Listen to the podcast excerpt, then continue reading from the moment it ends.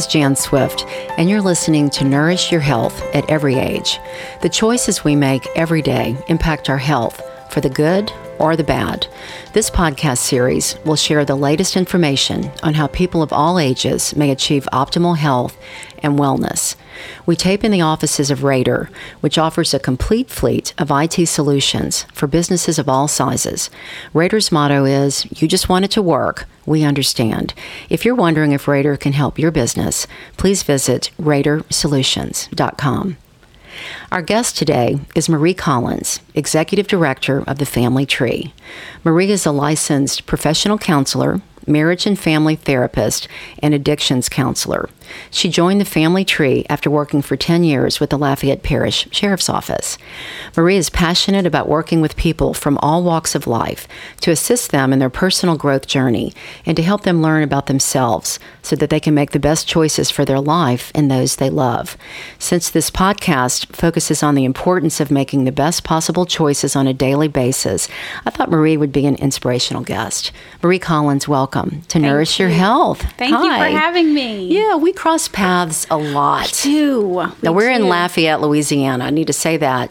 But hopefully, this podcast will have a reach way beyond South Louisiana. I would hope so. Yeah, but one of the reasons I wanted you on is you know our mental state the the state of mind that we carry around with us everywhere mm-hmm. we go as jon kabat-zinn says everywhere we go everywhere. there we are yeah. it affects everything we do the choices we make on food on sleep mm-hmm. relationships we choose um, how we take care of ourselves and how we treat others yes and so i thought if the first part of the show, I want you to talk about what Family Tree is and what you do. And then if we can segue into some of the things you've learned as a therapist and maybe some guidance you can give some of us listening that are, you know, wanting to take better care of ourselves. So Absolutely. Um, so the family tree is actually 40 years old this year, and we are so proud to be able to continue the legacy that Junior League started right. um, 40 years ago. And what's it what it has become is an umbrella organization, and so now we offer programs and services for people throughout the lifespan. So we can work with uh, pregnant moms and newborn babies up until the uh, geriatric population. Um, so we have the full continuum of care for our our community and we're really, really, really proud to offer that. Mm-hmm. Um, over the last year, we've absorbed a few other nonprofits and their programs, and so we're setting ourselves up to be able to, um, under our mission, to continue that legacy of being able to grow and serve right. as many of the needs in that in that generation. It's kind of a one-stop shop. Huh, We're trying. counseling. I like to refer to it as no wrong door. Oh. Um, so yes, it is kind of the the no, but one stop shop. But in the sense that if somebody calls and they say, "Okay, this is what's happening with me," Mm-hmm. oh well, we have this program, or we have this counseling service, or we have this available. Mm-hmm. Um, you know, over this last year, we acquired Jacob Crouch Suicide Prevention Foundation, um, and so that's afforded us a lot of opportunity to to look at it from a holistic perspective. So we'll have, let's say, an agency call us and say we've had um, either uh, someone who had suicidality or possibly somebody who committed suicide and we're not quite sure what to do. And so we'll come in as a crisis debriefing team with counselors um, which jacob crouch previously could not have done. And so our counseling side will be able to go Mm-hmm. in and work with the staff to be able to deal with their grief and trauma from having lost someone. And then we can all then send Mm-hmm. in someone specifically from jacob crouch who works with them on prevention um, so that they can be able to recognize the warning signs. And so we have gotten into um, we're really proud that we were able this last August um, and September, September specifically for Suicide Awareness Month. Um, to go to UL and do all the faculty, staff, and all the RN, uh, the RAs, the resident assistants in all of the dorms, so that they were aware of the warning signs, so they can help all That's of the kids in the dorm. We had Barney Lejeune on, um, gosh, almost a couple years ago. Yep. And uh, I know that he was working, you know, just he had lost a family member. And Mm-hmm. I know he must be very proud um, to see what's happened because I hope so. nobody can do it by themselves, but to have that No. support It's, you know, it really we've been able to wrap around that Yeah. Mm-hmm. program and elevate it um, to where we can serve more people Right. um, under that umbrella. Yeah, and I know you also took on the New Beginnings program that used to be done by Better Options Initiative. Better We've had Options. them on the show also. It's, it's, it does seem like I've run into you in so many places, Yes. and that is more about uh, parental uh, and alienation, family parental conflict. alienation, Yeah. Mm-hmm. and family conflict. So we have a whole family conflict division, and so it offers a New Beginnings program, which for those parents who are dealing with the parental conflict. Um, we also have transparenting, which are Mm-hmm. for parents learning how to co-parent. Um, we have roller coasters, which is specific for the kids who are dealing with some Mm-hmm. type of parental separation or divorce, and then we have Rooted. and Rooted is a program for um, children of divorce or separation or just parental conflict. And we, we actually are in all the boys and girls clubs. Um, there's five of them, so we're in all five boys and girls Wow. clubs. Um, where it started at UL, so we're in UL and we work with those kids. So it's it's almost like adult children of Yeah. parental conflict. So you have Rooted and Rooted Junior, We right? have rooted high and rooted junior, also. yes, in the high Yeah. school as well. Um, do the kids in that? I don't want to get too far off on that, but do are kids amenable to They talking love this program about themselves? The biggest thing, which for us you think is so obvious, you just you know no one's in this alone. Everyone, Everyone has trouble. Mm-hmm. been touched by some kind of parental conflict or separation or divorce, but kids don't know that.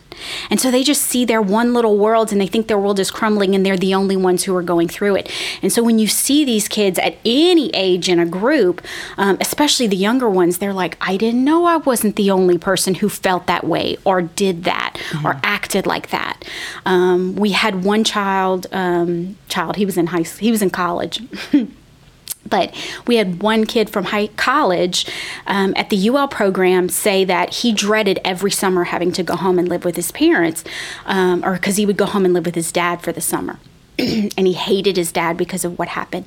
And after going through this rooted class, he was able to see what ha- see divorce from his father's side. And so he went home that summer with a different perspective about his dad, and they were able to develop a relationship that Oh, they never would have had without this group. And so it's stories like that Mm-hmm. that touch us, and we recognize that we do this for a bigger purpose. And that was the whole reason the Better Options was set up, so Absolutely. that a child could have both parents. You know that Mm-hmm. they don't have to choose between which one they can Yes. trust or love. Yeah. And so we've been able to expand upon Uh-huh. that. Um, and so for those people who need additional services can come into our counseling Mm-hmm. program. So again, we're wrapping around where there's no wrong door. Even if you call one area and you think you need this, we can give you other services. so you can kind of identify, you Mm-hmm. know, yeah.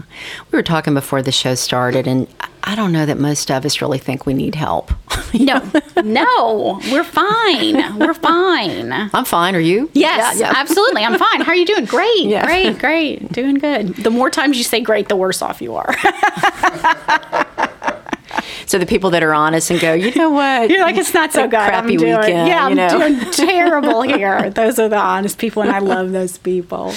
Gosh, but I mean, so people that probably end up coming into the family tree might have really hit a wall in some cases, or we- how do they end up? we end tree? up in counseling because it hurts too much to stay the same. The pain is too difficult, um, and so we say, you know, I can't, I can't go on another day like this. I Mm-hmm. can't do this anymore, um, and so that's when you end up in counseling, and and that's great. But different people's bottom, everyone has a different bottom, um, and so they get to us in different states.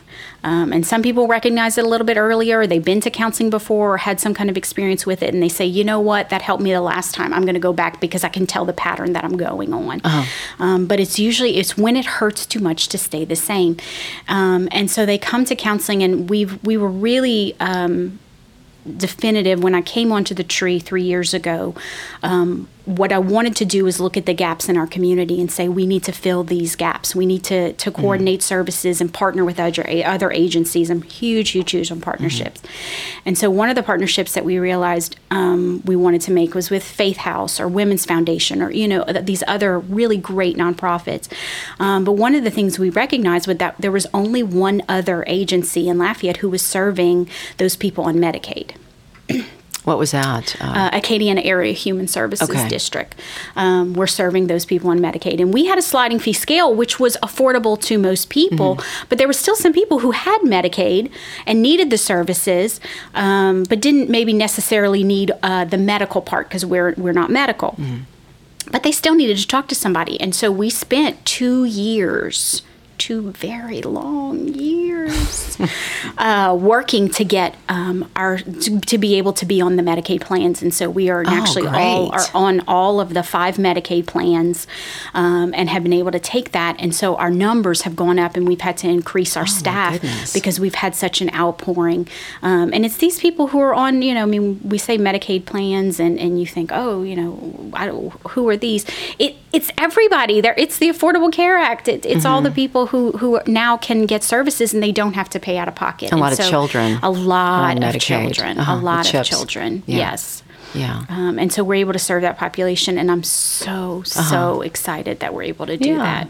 Did your uh, tenure with the Lafayette Parish Sheriff's Office? I know you were probably um, assisting people that had really had some issues in their home life, and um, Yes. without, I'm not, I'm really not even trying to make light of it, but by the time you're incarcerated, you've you've had some problems, you know, and made some poor choices. Yes. And I know that you want to work to keep people out of jail. And I've always felt that by the grace of God, you know, probably most of us have done things, whether it was Oh, running a stop. Mm-hmm. sign and we could have killed someone or driving tired and falling asleep on the highway. So many, so many of us could have ended up, but for the grace of God, in trouble, you know, for, for various reasons. for various reasons. Yeah. And, and I operated under the the uh, Mike Neustrom, who was Yeah. really big into programs. That heart. Mm-hmm. and that's where my, my heart was was in programming. Because if we could prevent it from happening, then we've obviously done the most good. Mm-hmm. And so we had tremendous amounts of programming, and we grew the programs over the ten years.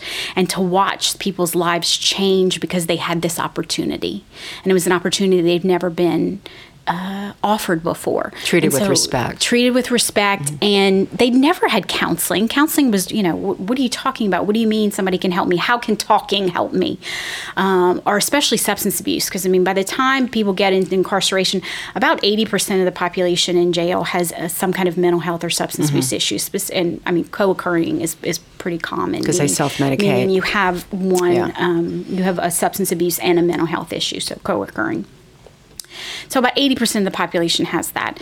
And and so you're thinking, you know, how when you hear their stories, when I first started working in the jail, I used to watch the news and then learned very quickly that that was just something I couldn't do because I would hear the story about the person on the news and then go into the jail Oh, and it was a totally different picture. And you hear their story and you think, how did you not end up here sooner? Mm. How are you not dead? they never got a break. They never got a break, and their life stories are tremendously difficult. And it was hard to hear sometimes. And I did much, much better with the adults. We also worked with children, and those stories I had a hard, much harder time hearing because you feel like with the kids, there's only so much they can work around because they're out. They're, most of their life is out of their control. They have no Within- choices. they have no choices.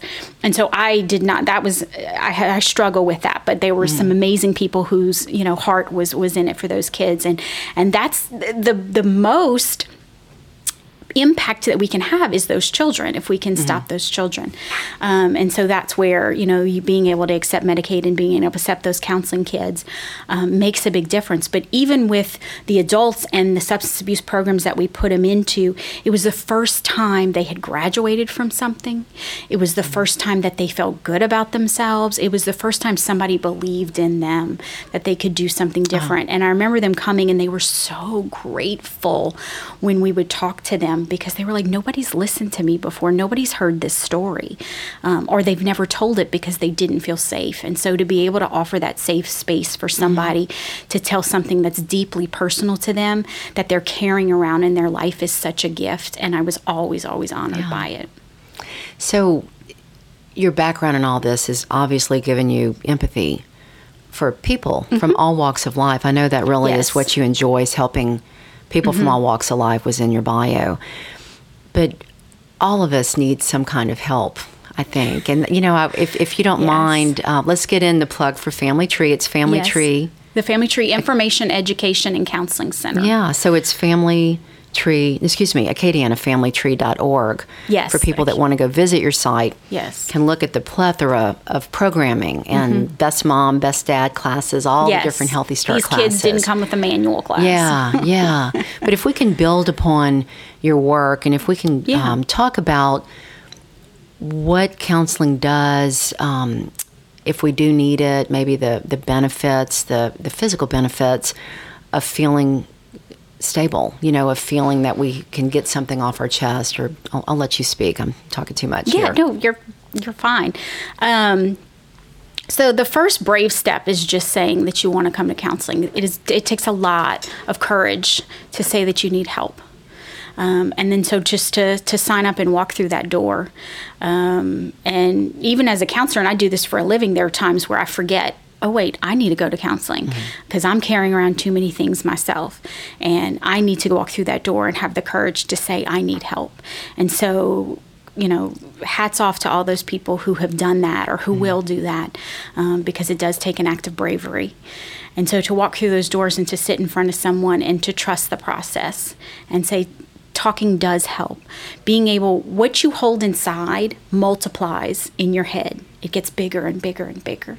And what you tell gets divided by all the people you tell it to because everybody carries a piece for you. And so, what I saw myself as a counselor is I wasn't there just there for them to unload the information. The answers are inside of you. The counselor isn't some magician. I mean, our wands are all in the shop, unfortunately. and and so, what we're doing is helping you as an individual put those puzzle pieces together. And so i saw it like a puzzle. Okay this happened and this happened. And so now your the wiring in your brain has now created you to believe this thought. And so how do we help you mm-hmm. un, unconnect those connections? But it was a puzzle and the answers were inside of you. I just asked the questions to get you to that point.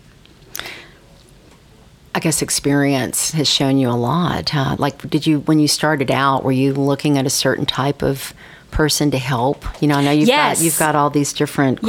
qualifications, When marriage I- and family, addictions. when I first got out of school, I had worked with the chronically mentally ill, um, and I thought this is who I want to work with. I, I love the you know the really difficult cases, the bipolar schizophrenics. Those were my sweet spots. You know, um, They've got to be some of the toughest. they are very. Uh-huh. difficult, but I really enjoyed working with them Mm-hmm. because of the amount of progression that you saw. Because when they came in and they were in active psychosis and then you were able to get them on medication and you put them in groups and you talk to them and then suddenly they were these productive members of society. I mean that that wave Mm-hmm. is unbelievable to see the difference. And so i love being able to be a part of that difference that you really did change this person's life. Um, and then when i got out of graduate school uh, you have to get a job again. So Mm-hmm. That old uh, paycheck that whole paycheck thing. I know. And the only job that I was able to find was in a substance abuse facility. Oh. And I had never worked with substance abuse and was terrified of substance abuse. I remember saying in college and graduate school, you know, you're like, what do you do if you have a substance abuse client? With the irony is that they're they're usually mixed. Um, but it was like you refer them um, to somebody else, and and so there was a job. And so I remember sitting down at the interview and. Um, the guy said, okay, substance abuse, you either love it or you hate it. And you'll have three months to figure it out. It only takes three months. If you love it, we'll keep it. If not, you can walk no hard feelings. So you had an out. So I had an out. And so I was like, okay, terrified. But luckily, I've had, and this was probably one of the first mentors, um, the person that I worked under was a, a dual person who was a social worker and a substance abuse counselor. And so they came at it from this therapeutic system thinking, um, not the necessarily old school uh, kind of substance abuse counselor, which was re- a really different type of, of therapy and so he he believed that I could learn how to do this, even though I didn't come from this background. Um, and I loved it. I loved working with this population, and so I worked with them for a, for a long period of time, and then um, was drawn back home. They opened Acadiana Addiction Center, and the owners of that said, "Would you come back and be the counselor?" Oh, okay. And I was like, okay, because I was too naive to know when you start a business, you know, being the first counselor in a brand new business is insane. Um, and so well, you were in the right field. I then. was I was in the right I was in the right field, um, and I I didn't I, but I was I was too naive to know that this was going to be a huge Mm-hmm. challenge. And you know I showed up on the first day, and they're like, "Here's some clients, go counsel them," and I was like, "What?" Um, you know, make a program and so three years during that three you know beginning of a business the 1st Mm-hmm. three years and it is successful and so forth and at three years um, I, you know, was working all the time and, and I loved what I did, Mm-hmm. but it just wouldn't, it wasn't fitting into my lifestyle anymore. Um, I was pregnant with my first child and I was like, I don't know how I'm gonna do this. And, and I had tons of experiences there and uh, a job at the jail opened up and somebody told me about it. And, uh, I was like, you have got to be kidding me. Have you seen me? I'm 4'11. How am I going to walk into a jail? I'm the tiniest, like pocket sized person. You have got to be kidding me. And they were like, no, you'll be fine.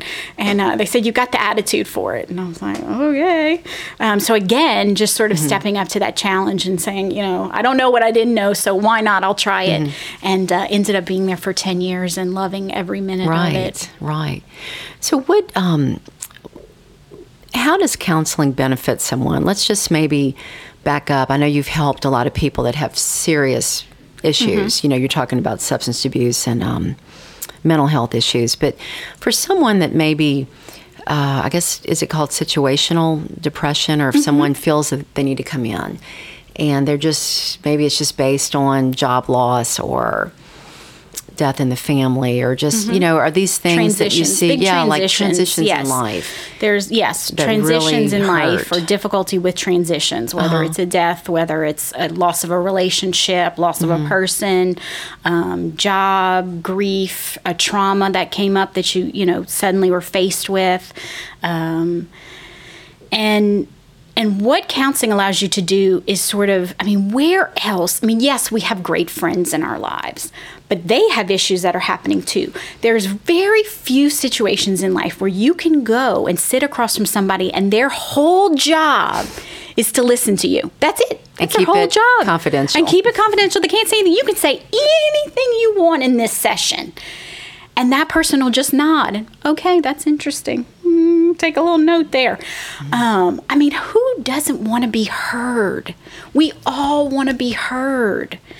And so to go into a situation where you are 100% accepted and 100% heard is so validating. And so, just the act of going in and saying what's happening to you, just saying those words of, this is what's on my mind, am I crazy? Mm-hmm. Sometimes you just want somebody to say, uh, no, lots of other people have that feeling, which they do. Nobody's mm-hmm. alone. There are no new worries, there are no new fears. Somebody else has had it. But we all think we're alone. Mm-hmm. Even if we know better, we still think I'm the only one who's going through this and nobody else will understand. And then you sit across from somebody who says, I understand. I hear what you're saying. Of course you would feel that way. And validating those mm-hmm. feelings and developing that rapport and that safe space. We develop that safe space for you to say whatever you need becomes that release. And so you release all that stuff that you were holding on to. And so that hole that was happening you can fill it with some of the tools that we get to teach you in counseling, which are the, you know, uh, we talk about meditation, we talk about breathing, we talk about taking care of yourself and self care. I mean, it's a very common thing that we hear, but what does that mean? What What, does- does, yeah. self care mean? know, I know. Um, and so that's what those things that we work on in counseling to figure out how to deal with what life threw at you. Mm-hmm. Because it's going to continue to throw things at you. And if you deal, if you inappropriately deal with the front stuff, and so, like I said earlier, sometimes you have to go back to go forward. And so, if we can unravel the stuff that happened in the past, we can actually roll out the future a lot Right. brighter.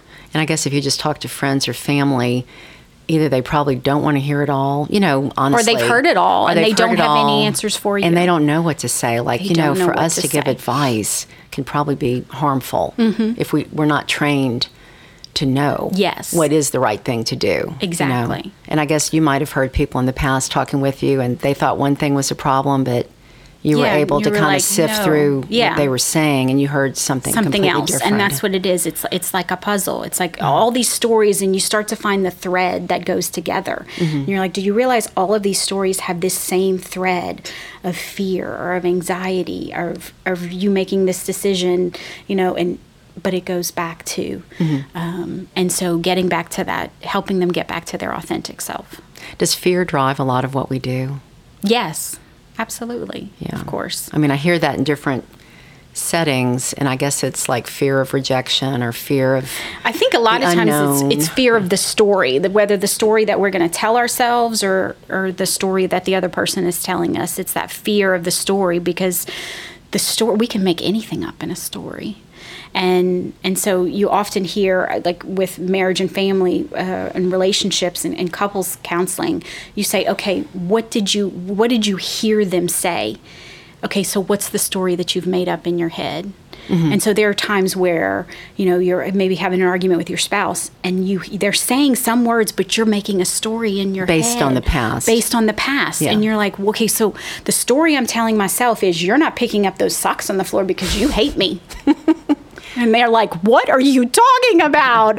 I don't have the socks have nothing to do with uh, you know how much I like you."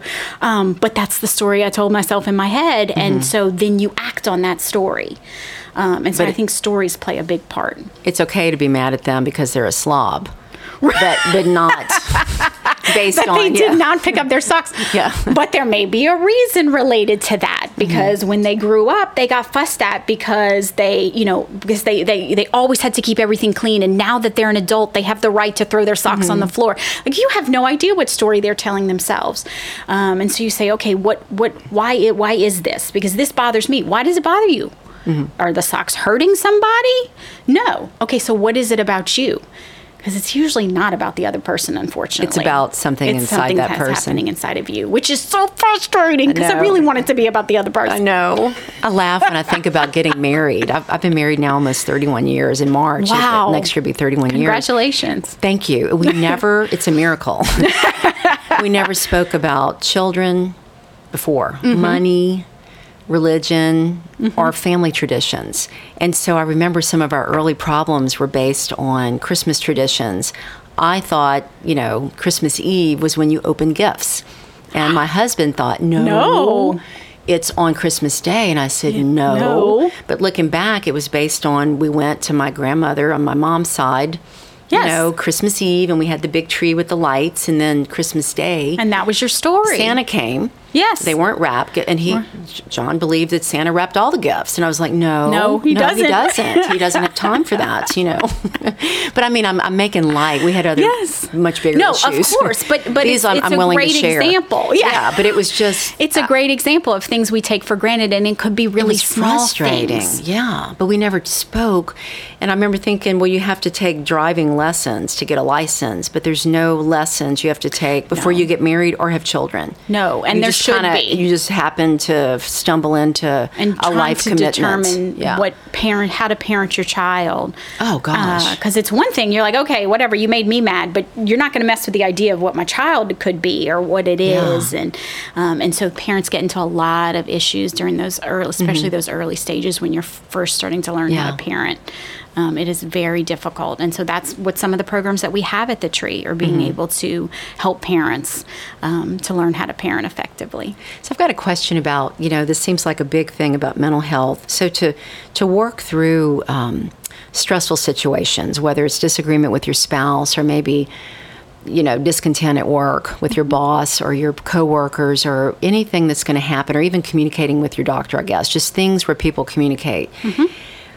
You were kidding earlier about we're all great. Yeah, I'm great. Yeah, but to be able to speak and be empowered mm-hmm. to have boundaries and also to know who you are and what Yes, you need and what you want Yes. for your life. That seems like a learned skill. I, I don't know many people Oh, that communicate absolutely a clearly. learned It's amazing we're not running around like beating each other with sticks with how poorly we communicate. I mean, we I laugh. I have a whole class on um, active listening Oh, you do. and that we teach through our Uh-huh. education program. And so it's a class that we teach on, on how to actually listen to people um, because it's a skill. It's a skill we have to learn. And, you know, nowadays with our phones and with all the emojis, do you notice every time we have an upgrade on our phones, we get more emojis because we're communicating more with text messages and we're bad at it. so now we have the full faces that we get to make it look like our face with our hair and, you know, and our, we can even put like, you know, picture like the way that. our uh, hats and you know we can do the whole thing and make our make our person actually do it because we're trying to communicate more and more. Mm-hmm. Um, but to be able to communicate authentically is very very difficult because we have that fear of putting ourselves out there.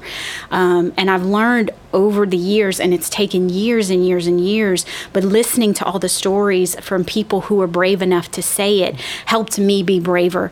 And the more times I tell the story or the more times I talk about difficult things, I find the answer that you want to hear is me too.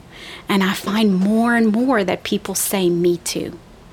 And I, that's very comforting to Oh, me. like the movement was Like so a- big. The, the Me Too movement. Yes, because Women had held that in They had for held it in for so long, You know. Um, and so now to turn to someone else and tell tell your truth Mm-hmm. and tell something difficult, and someone else to say that happened to me too, Yeah. or yes, I felt that way too, is so empowering. And so we really become connected as humans Mm-hmm. when we share our stories. Are you saying that um, you said it's it's difficult to really listen, to actively listen? Do you need to actively listen first to be able Yes. to speak Yes. about what you think?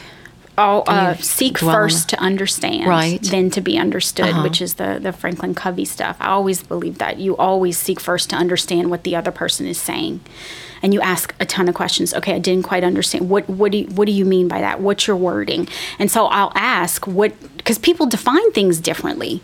Different words mean different things to different people, and so you're like, okay, how are you defining that word in this context? Because it may not be how I define it.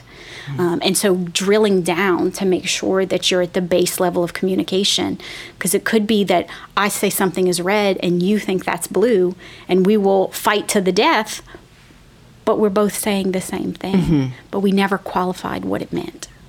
So the communication skills, I guess, flow over into the mental health arena because you can go get counseling, Marie, you know, and figure out yourself. But if you're still not able to function and communicate and and learn when to compromise, I guess, or, or maybe just to realize we don't need to compromise. You know, Right. maybe it's just not a good fit or It's just something. right. But is that something that the family tree and, and in your in your experience as a counselor, does this underlie a lot of how people get back on stable ground, you know, like learning how to How speak to with others? Yes, yeah. Absolutely. Uh-huh. Absolutely. To be able to communicate, because once you can communicate it, let's say you've never told somebody and you tell your counselor for the first time, it takes away some of the fear related to it. And you may be able to tell one more person. And again, as many times as you talk about it, you divide it among all the people you tell. Mm-hmm. And so that's why group therapy is so great because you got a room full of people and you say it one time and all the people get to carry that with you. Yeah. Um, and they now become a part of your story. What are some things you recommend when we talked about self care? I know you said there's a lot of different things, but what what are some things that you see are effective when people are starting to want to feel better and take care of themselves? Like what what are some tools that you find are good, like to that people can go to, I guess, to control impulses and learn how to think before they act? So, try, teaching people to think before they act. Ooh, that's. A, that's that's a big question right there. before they speak. Um, I think a lot of it comes down to the stillness, and we have to stop. We've got to stop. We're we're so busy, and I find that we're in. When you ask somebody, "How are you doing?" Oh, busy, busy, busy, and now it's become a badge of honor. And I think we've missed something that that is not the badge of honor. We're missing that moment in our lives to be present because we're so busy, busy, busy, and we're proud of it. We're proud that we're busy. We're proud our kids are in 50,000 things. We're proud that we never have one moment to stop.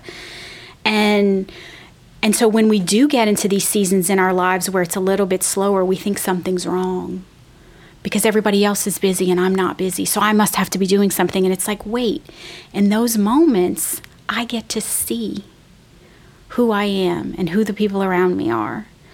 Um, but I think slowing, I think that's that's slowing down and putting the putting the phone away or st- stopping technology sometimes, not all the time. I mean, I'm not.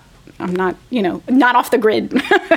um, I do believe there's there's this balance, and I know we talk about balance all the time, and unfortunately, it's really true.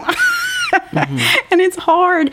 But you, you have to have that balance of health and you have to have that balance of, of relationships and socializing and you have to have that balance of work and, and all of the things Mm-hmm. have to come in. And when something's out, then that's the area that you need care in. Um, so if you say, you know what, I'm not taking, I'm not eating the way I know I'm supposed to. So, okay, well, that's the self care area. I need to start working on taking care of myself. Or if you've neglected exercise or that quiet time where you read and nurture your mind, you know, that's where the self care needs to go. It needs to go in the area. But the only way you know that is if you stop moving for a minute. But that's the scary part because we think we have to be busy all mm-hmm. the time. You were um, saying earlier that um, the answers, you know, that you didn't have a magic wand. The answers are Right. within mm-hmm. each of us. Yes. But you can't hear that voice No. if you're just running. Running.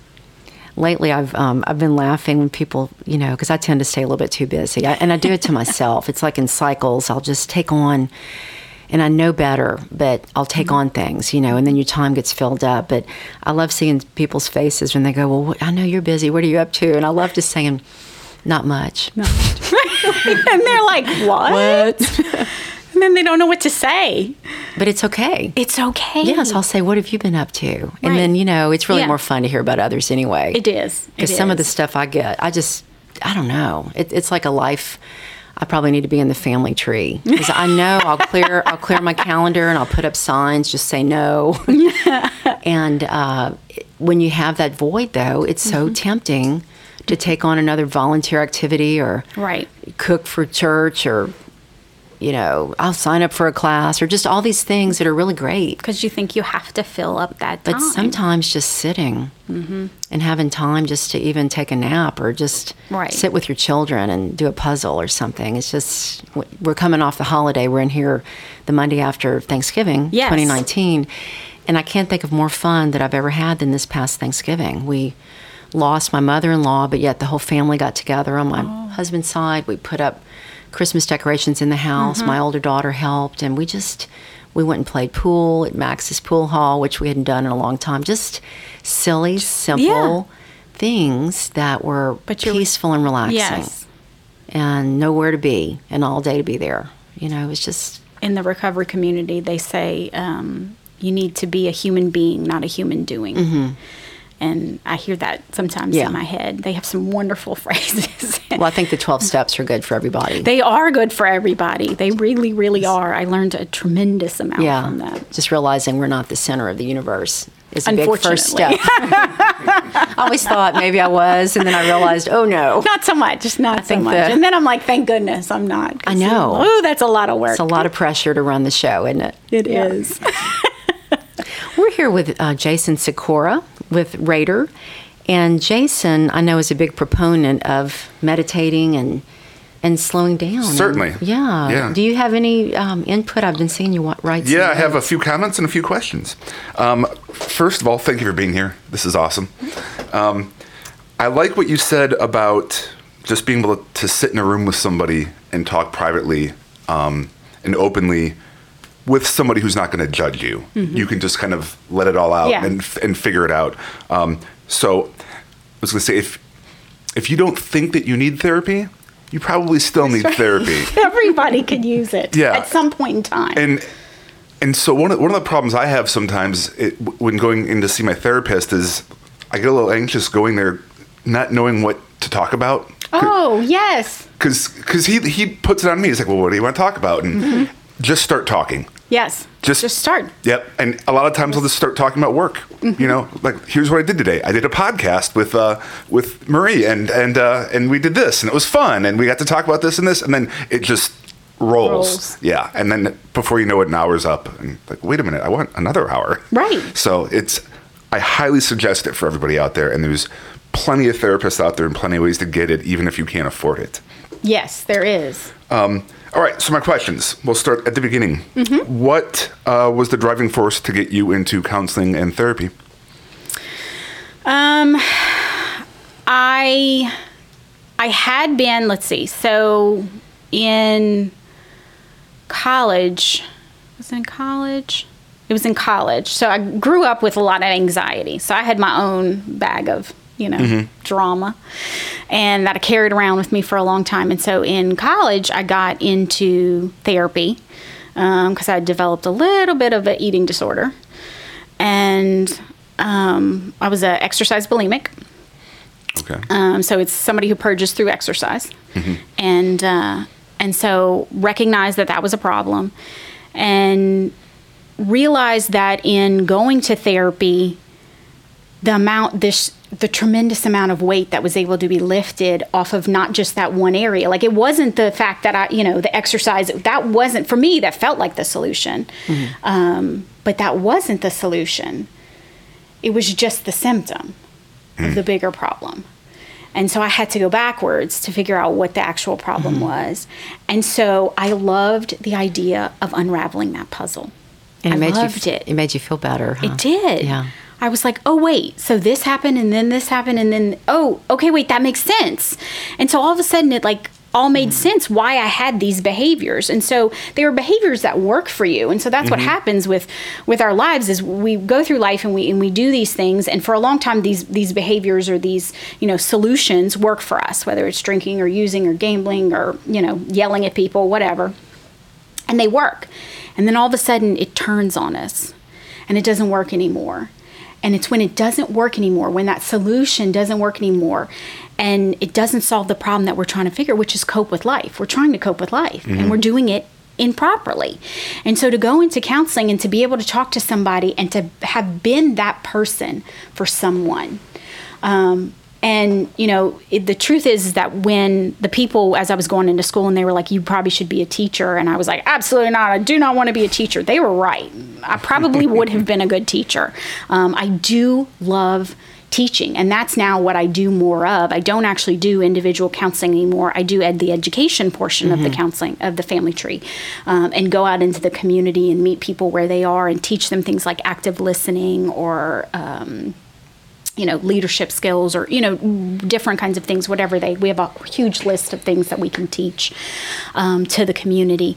And uh, and so I do love that portion but it's still from a counseling basis. Um, because it's still okay you know it's still looking at it and saying what what pieces can we help you unravel? Did you, when you figured out what was driving you to exercise, I guess you were trying to control your world. Yes, and that's all you could. You could only control certain things. Did you find that you could love yourself once you gave yourself like?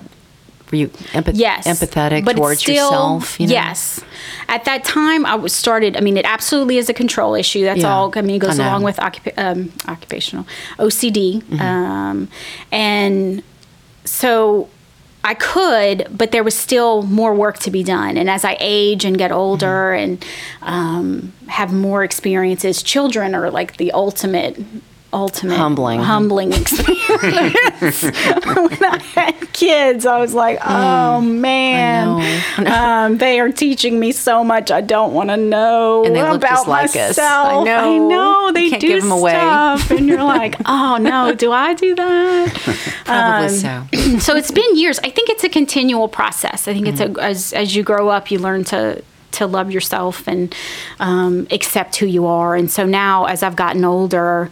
Um, I think I'm getting better, but I think it, it each year I get a little bit better at it, and I'm more open to. I think Brene Brown and her book, uh, "The Gifts of Imperfection," was a game changer, um, and I could not recommend that book more to people. It's phenomenal um, for looking at yourself and saying, you know what, I'm not perfect, and you're not perfect, and and I can tell you about it. Um, not tell you about it. Tell Yeah. Tell you. I'm Yeah, not going to yeah. insult you with your imperfections. I'm going to talk about my imperfections. I don't want to get that wrong. So, um, what you kind of already answered this, but what brought you and keeps you at the family tree? um, the I think the the family tree offers me an, a tremendous opportunity to use the gifts that God gave me, um, and I am able to make a difference on a daily basis by partner partnering with other agencies in the community, and so the usefulness of the tree and the relevance of it is so profound in today's world, and so to using that the gift of communication or the ability to listen um, and work with other agencies and draw people together um, draws me there every day um, because it's a challenge every day to try and get people to communicate and work together.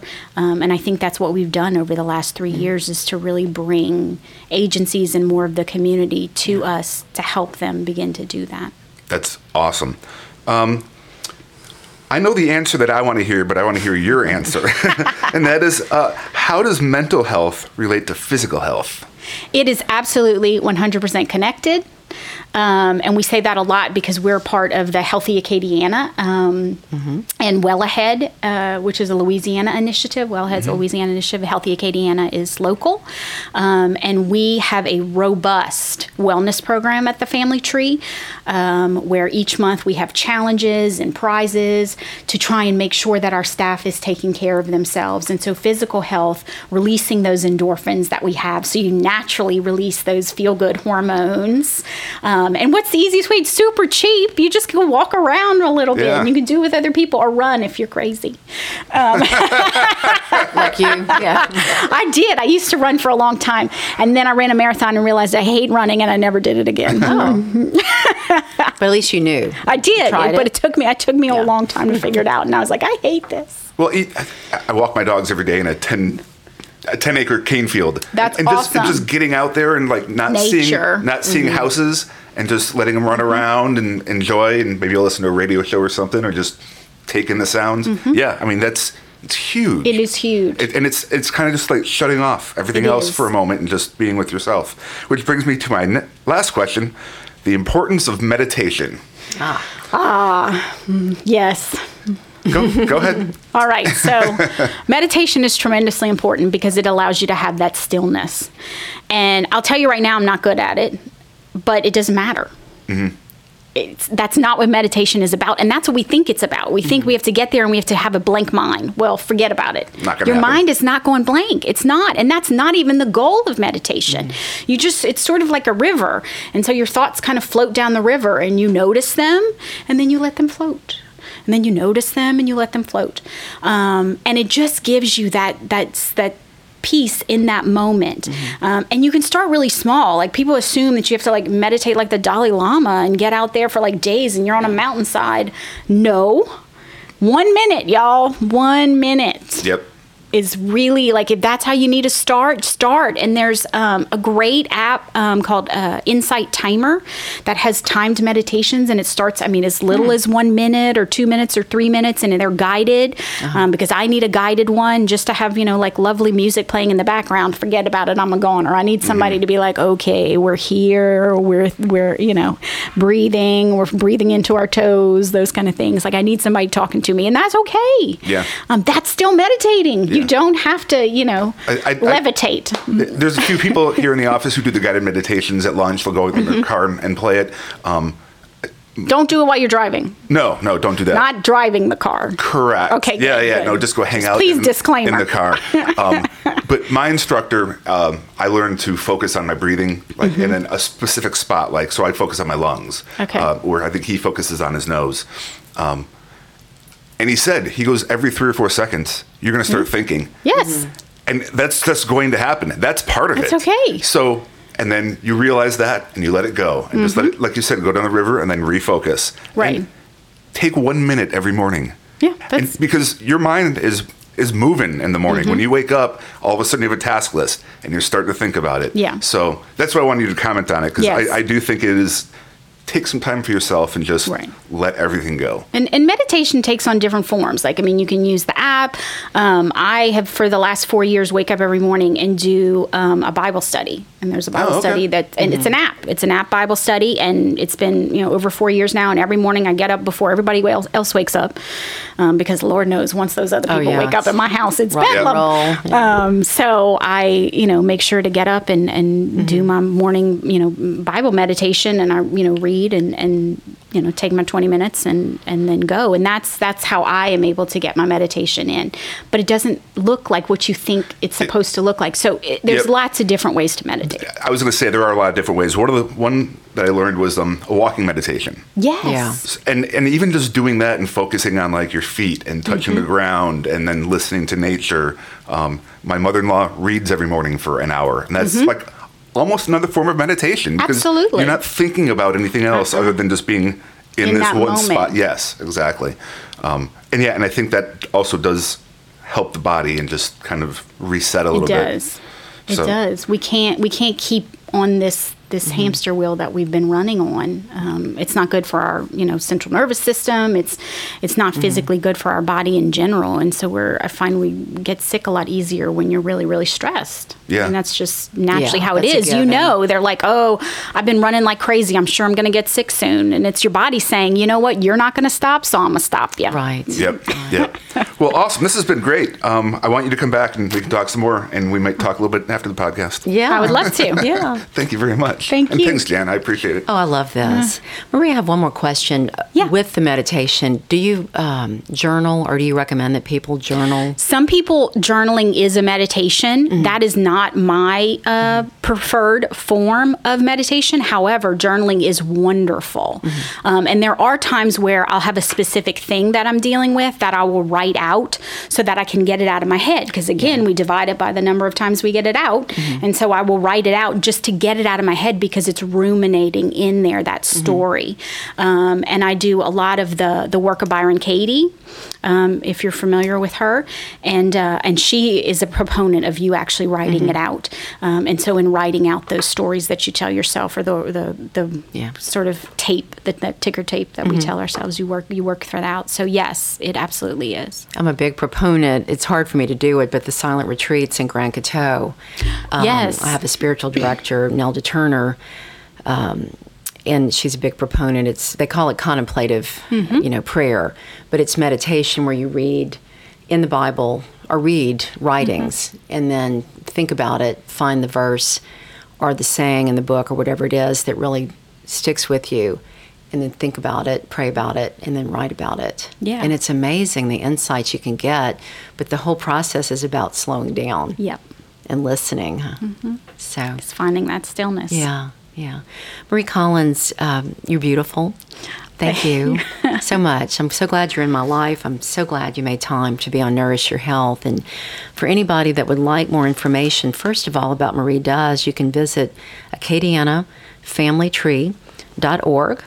And I'm sure there are groups such as yours around the country, although I don't know that there are many that have taken on as many programs as the Family Tree has. And and for those of you that may not live here, um, Lafayette, probably like a lot of communities, there's only so many dollars to go around, and so it really is more expedient to have nonprofits that have similar missions missions to be visions under one yes. roof with administration that can see the similarities of this person might need counseling one day and then maybe just Some another program. leadership coaching Right. you know the next and so i want to commend you and your staff for Thank very effective programming and uh, I also want to thank you for lis- listening to Nourish Your Health. This is our, I think, our fifth podcast we've taped, Marie. I don't know if you knew that, but it's a new endeavor.